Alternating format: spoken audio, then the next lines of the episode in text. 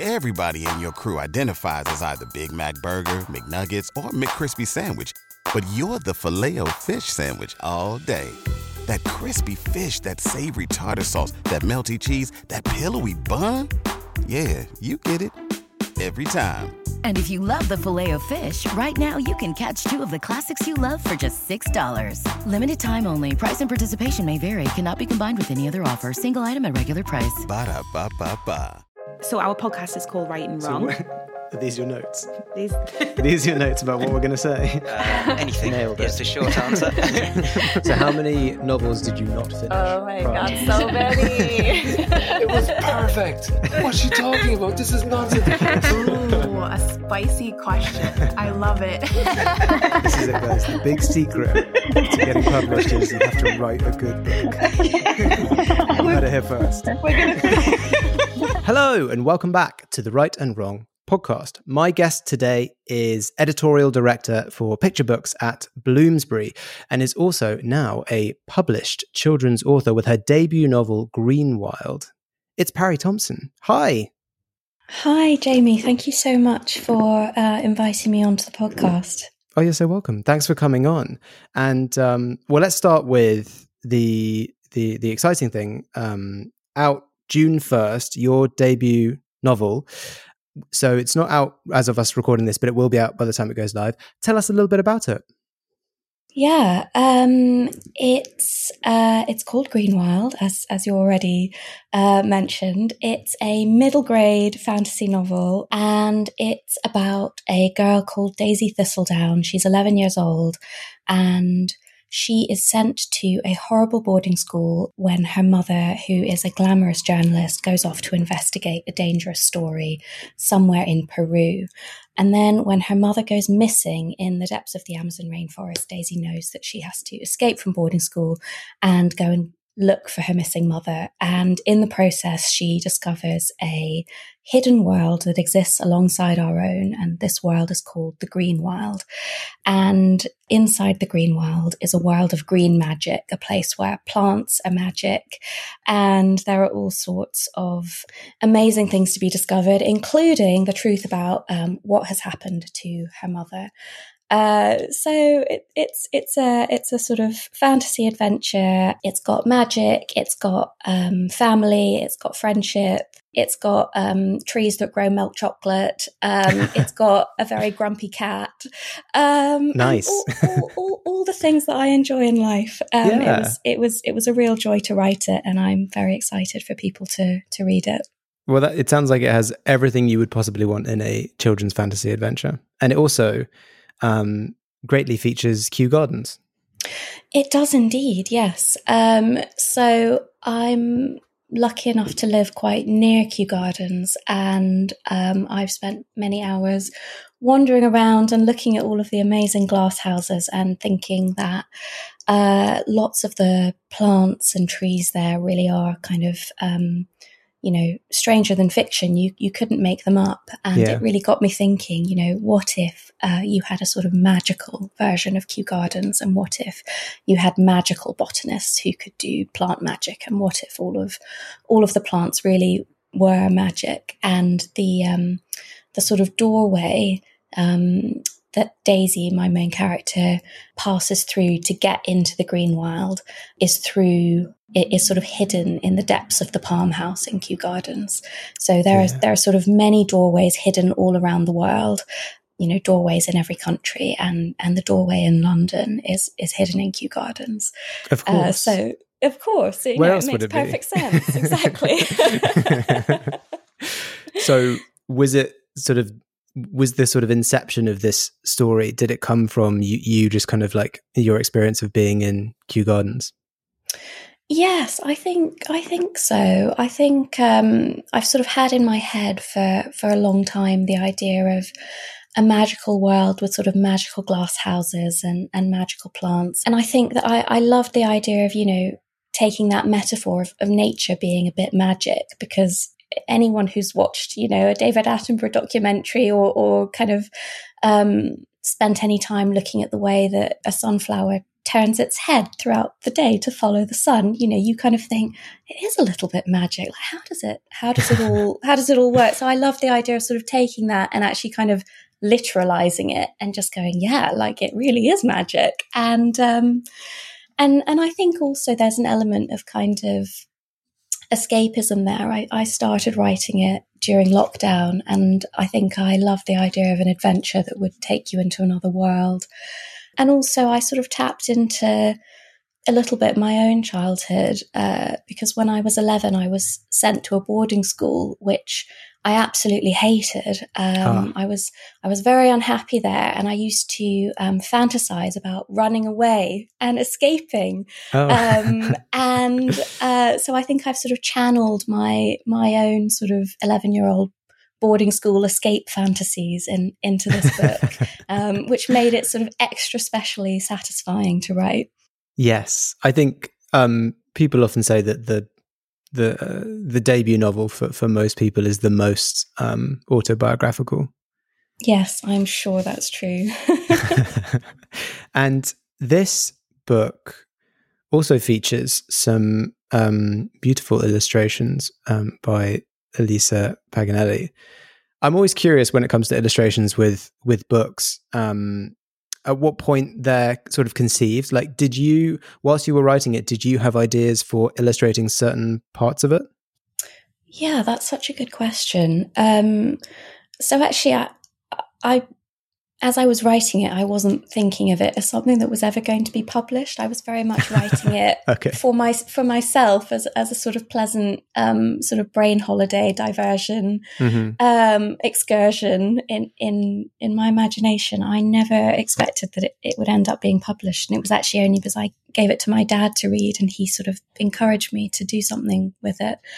Um, So I, I actually wasn't kind of ever thinking that it would it would be illustrate, you know, pub- published, let alone illustrated. Um, yeah. So actually, that whole part of it has been a real joy because it was so unexpected, and and I feel like I got incredibly lucky that, you know, Elisa agreed to to illustrate the book, because she is just absolutely one of the most talented and inspiring illustrators out there.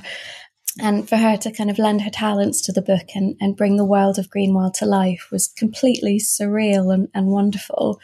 And actually, you know, I think um, in terms of which scenes uh, were chosen, it was really sort of um, Macmillan, my amazing publishers, who sort of went through and, and pulled out key moments that, that they thought might be good. And um, we kind of had a bit of back and forth and Um, a bit of discussion about, you know, were we missing anything key that, that felt like a really kind of um, apt episode or, or, or kind of adventure yeah. that, that we wanted to see illustrated. And and then kind of Elisa really just sort of took that and, and ran with it in an amazing way.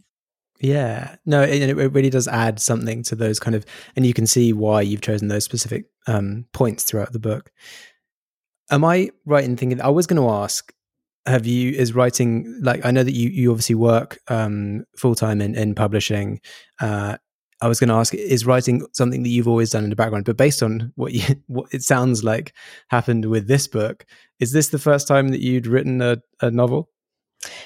It, it is, yeah. You know, unless you count sort of um, my attempt, age seven, to write. You know. I don't know if we'll yeah. count that.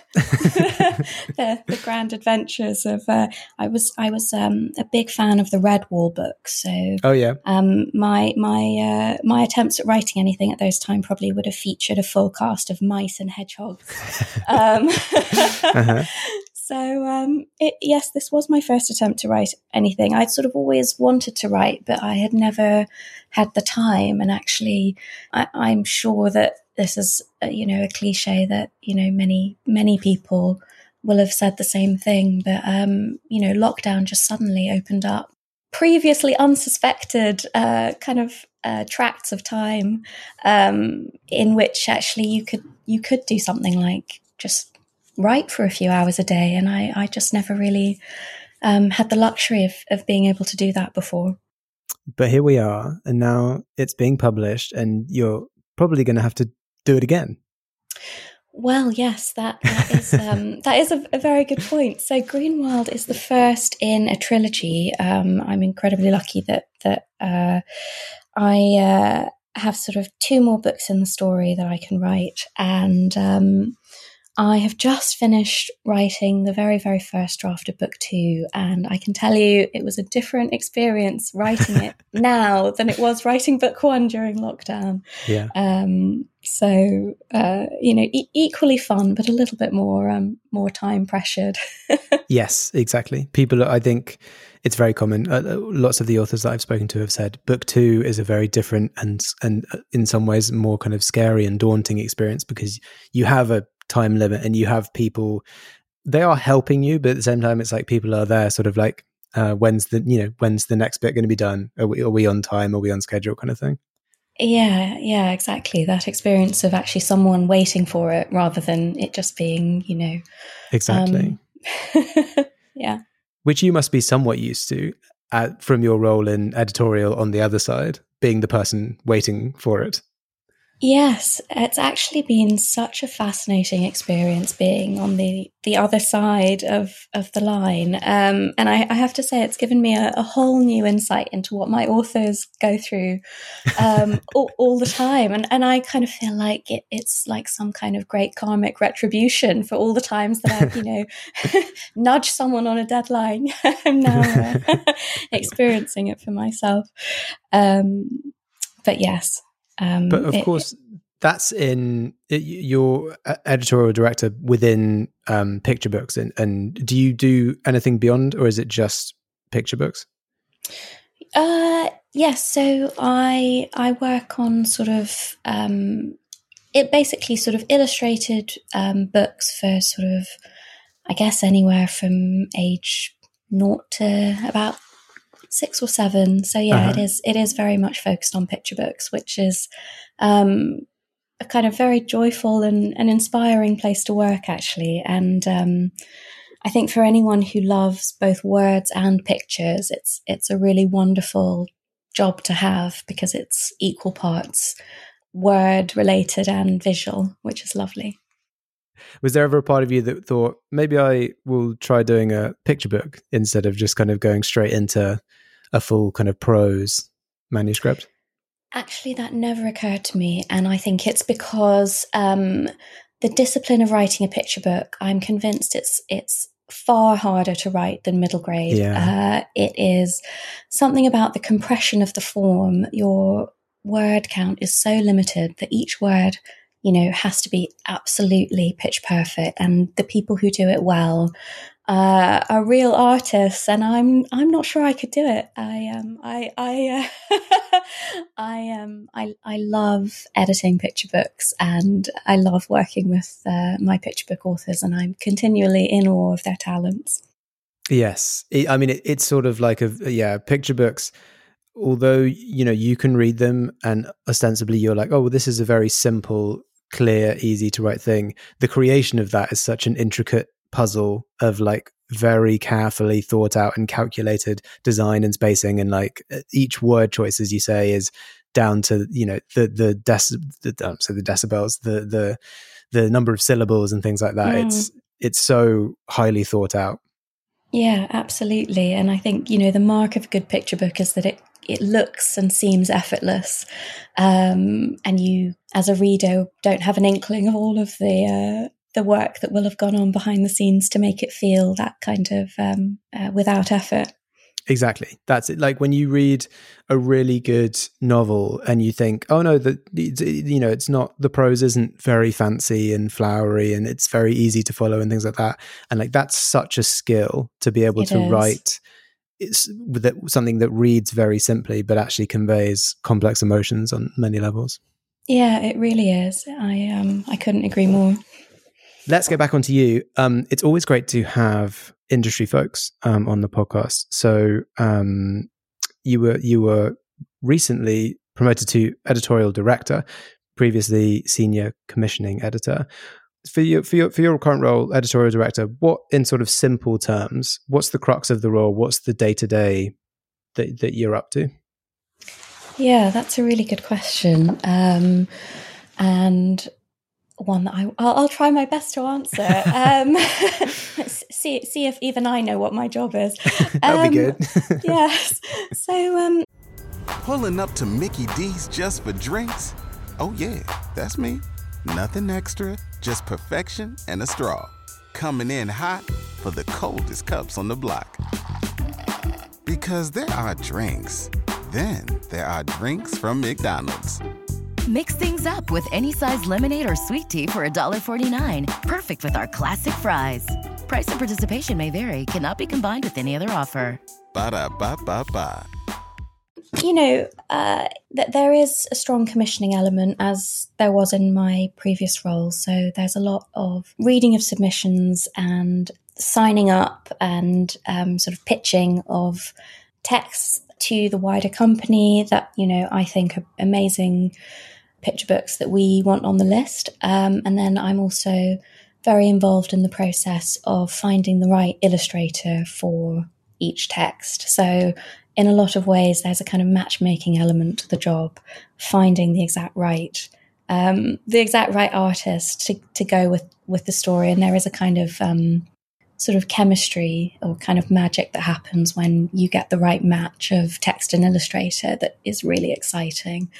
Um, and then, you know, beyond that, I work in a very hands-on way to edit the text with the author, with our amazing design team to sort of brief the text to the illustrator, and then you kind of get the roughs in, and then you get the artwork in. And actually, that's one of the best bits of the job, is when sort of new artwork lands in your inbox and you think, okay, today today is going to be a good day, um, because uh, there's kind of a real joy in in seeing what another person's imagination has brought to a text, um, and kind of how they bring it to life. Um, so there's there's a lot of that, and then, you know, along running alongside um, that kind of more creative side, there's a sort of slightly more analytical side, which is about, okay, you know, what's working in the market, what's the shape of the list, what's our strategy, what do we need to commission, um, you know, what are the what are the numbers here, in a sort of slightly more hard-headed way. Yeah. Uh, so it, it's a really good balance of those two things. And I think one of the things that I love about it is that no two days are the same.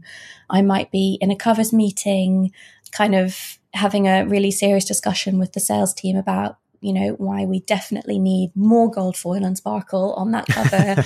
um, or I could be, you know, having a meeting with an author talking about ideas for their next um, picture book, or um, I could be in a more kind of numbery, financy, salesy meeting. So, mm-hmm. you know, there's there's okay. a whole um, range of things, and it's sort of unpredictable and and and always unexpected and fun.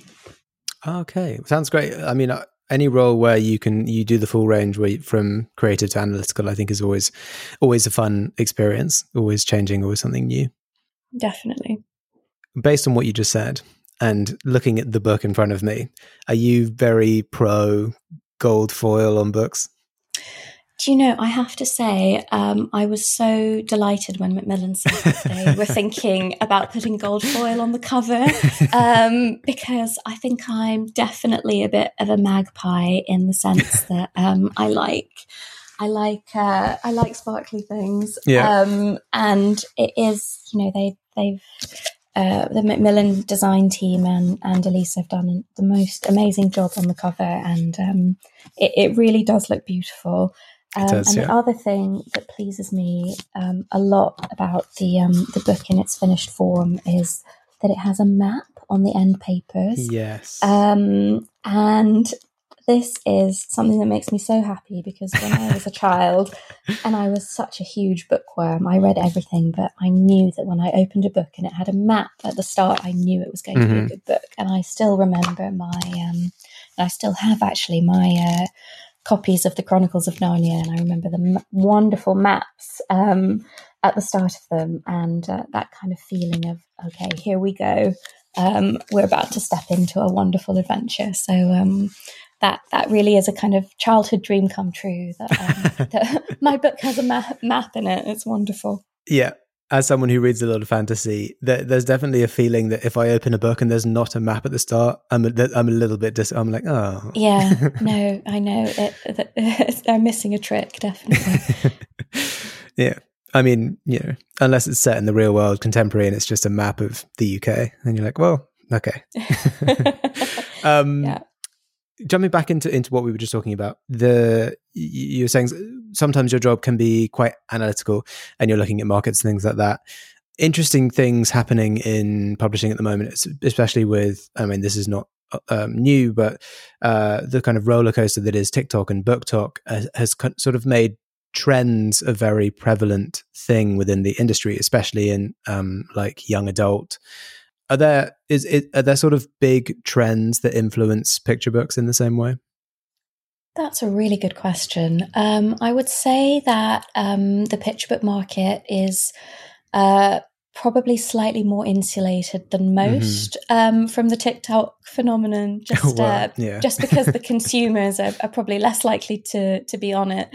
Um, but uh, at the same time, you know, I, I think you definitely do see kind of waves of different things. I think we've had um, a few years of some really wonderful and inspiring, quite sort of um, message-based picture books for sure. Um, a lot of picture books about sort of tackling worry and anxiety for small children, I think is definitely something that we've seen. And that's not surprising given the last few years that we've had. Um, and I think a lot of the discussions that I'm now having with other publishers and with agents is about kind of a need for picture books also that are just purely silly and joyful and escapist and maybe don't necessarily need to have uh, a very strong message attached to them, but are just going to yeah. be books that, you know, parents and small children are just going to have a lot of fun reading together. And of course, I think the other trend, you know, and I think this is across the whole industry, is about kind of um, increasing the kind of representation on the list and making sure that the authors and illustrators who we publish uh, and the characters in the stories that they tell are kind of a good reflection of the society that we're all living in. And I think that is, and, you know, rightly continues to be a, a very important um, concern. Yes. Yeah, indeed. And when you talk about having not not having a message, I think this some books do a great job um, of sort of having a message, but without sort of hitting you over the head with it. And yes. I mean, in, in many ways, Greenwild has a sort of strong ecological message, but it's not, you don't, whilst reading it, you don't think, oh, this is very like pushing save the planet kind of um, themes upon me. Oh, I'm I'm really glad you said that. I um I definitely wanted it to to not feel sort of um, too messagey or too sort of um, patronising. I remember very yeah. clearly as a child that the thing that would put me off most in a book would be feeling that I was being spoken down to in some way or kind of dictated to. And I think, you know, the best children's books are books that, you know, meet meet the child on their own level and don't underestimate the kind of ferocious intelligence and perspicacity of of child readers. You know, that's why, you know, something like, um, you know, His Dark Materials is so wonderful and thrilling to read. You know, I remember reading it as a sort of ten, eleven year old, and I loved it because I felt that it it expected me to to step up to its level, and that was a really thrilling and exciting place to be. Yeah. I do I've always thought that um historically His Dark Materials was was sold in an age group that was slightly too young for the actual age that it should be sold for. Do you mm. know what I mean?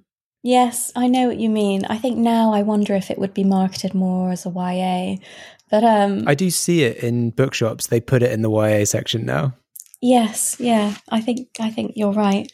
Um, but yeah, at the same time, I'm kind of glad that I, I read it when I did, because mm-hmm. I, I felt that it was one of those things that, that really kind of, you know, opened up your kind of sense of what books could do in, in a really exciting way.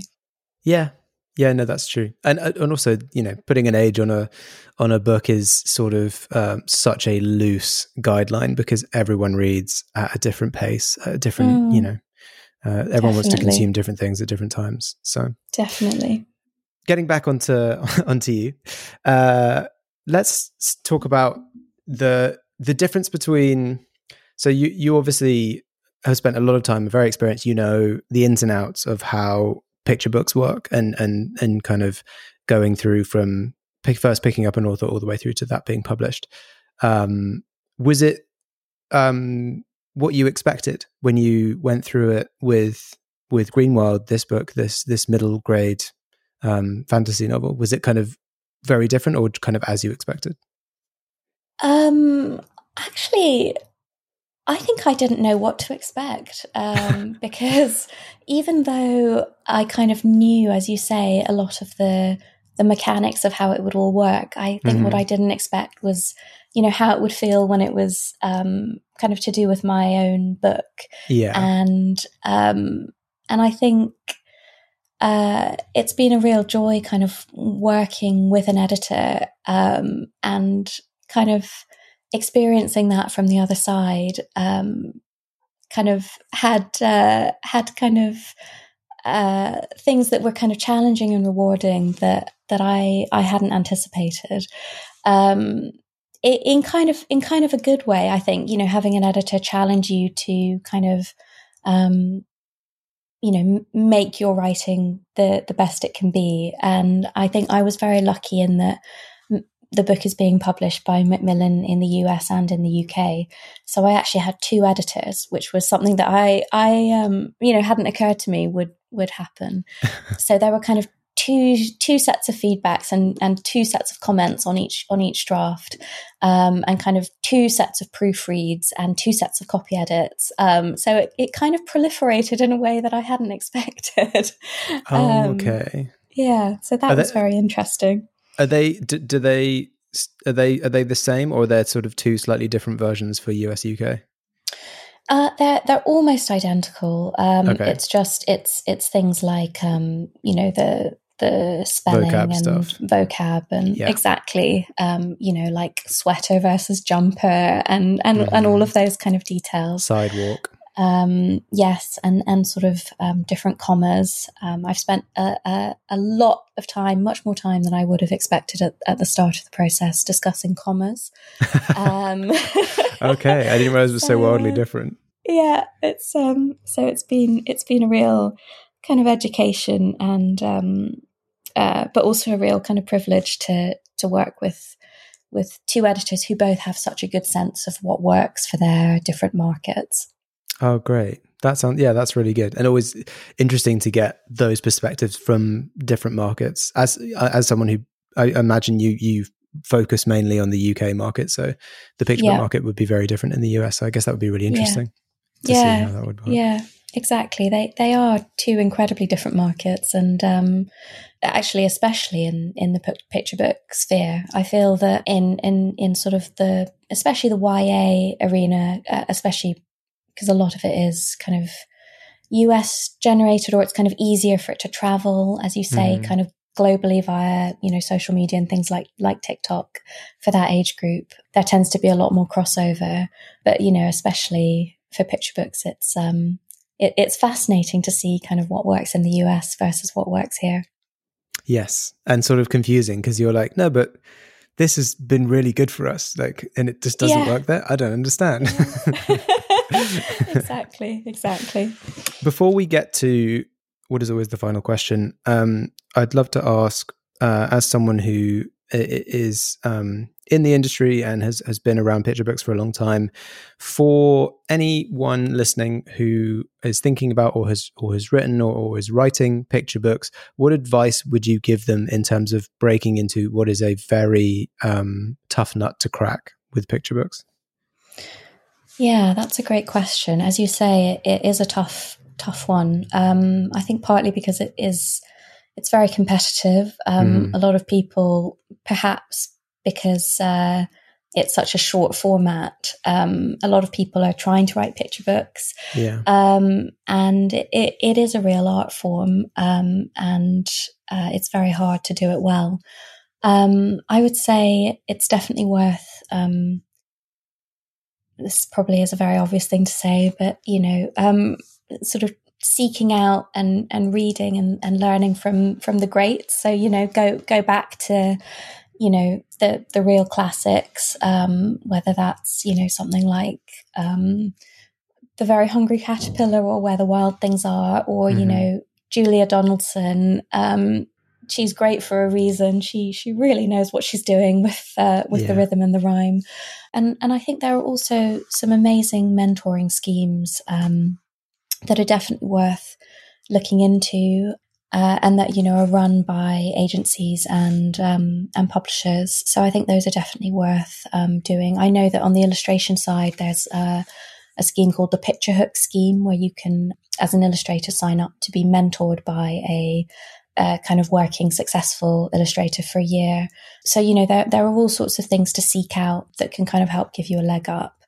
And beyond that, I would say that, you know, as you write, you have to bear in mind, at, always, it has to be in your mind as a picture book writer that you are writing something that is going to be illustrated. So you need to leave space for the illustrations to, to do their work.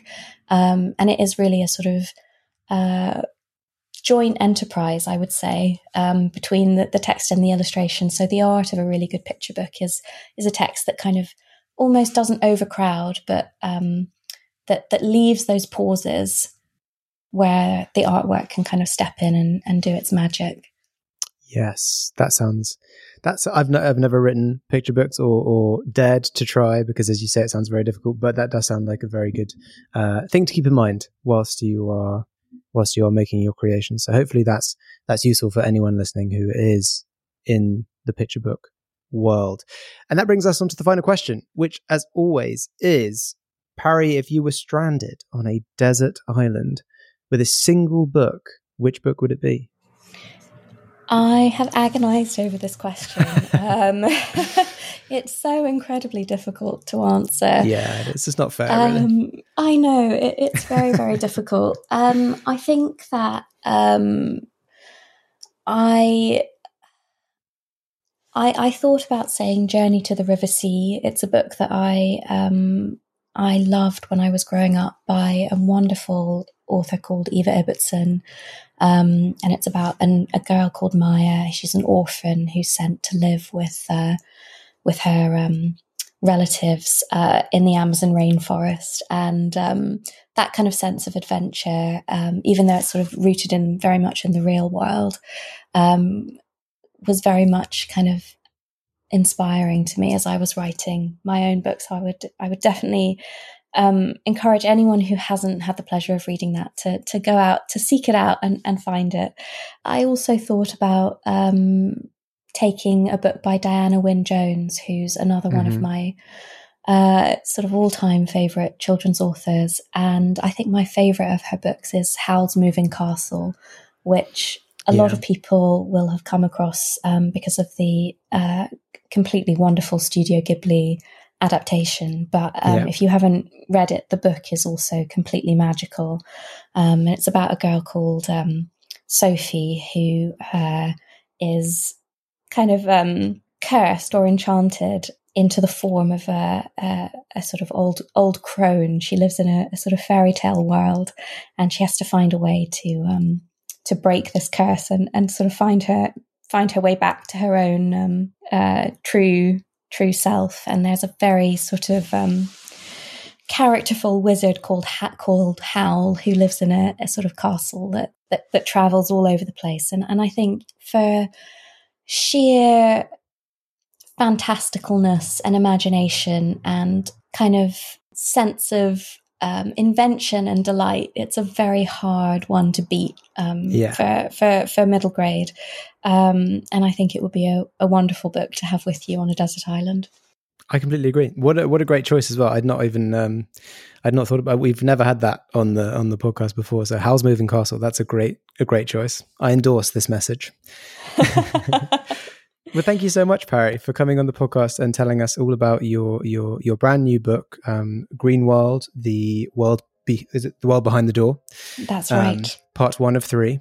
Uh, it's been really amazing chatting with you about that and hearing all about your work in publishing, in editorial. It's been great. Thanks so much. Thank you so much for having me. And for anyone listening, if you want to keep up with what Pari is doing, you can follow her on Twitter at Pari Thomson. And to make sure you don't miss an episode of this podcast, follow along on all socials and support us over on Patreon. And for more bookish chat, you can check out my other podcast, The Chosen Ones and Other Tropes. Thanks again to Pari, and thanks to everyone listening. We'll catch you on the next episode. Everybody in your crew identifies as either Big Mac Burger, McNuggets, or McCrispy Sandwich. But you're the Filet-O-Fish Sandwich all day. That crispy fish, that savory tartar sauce, that melty cheese, that pillowy bun. Yeah, you get it. Every time. And if you love the Filet-O-Fish, right now you can catch two of the classics you love for just six dollars. Limited time only. Price and participation may vary. Cannot be combined with any other offer. Single item at regular price. Ba-da-ba-ba-ba.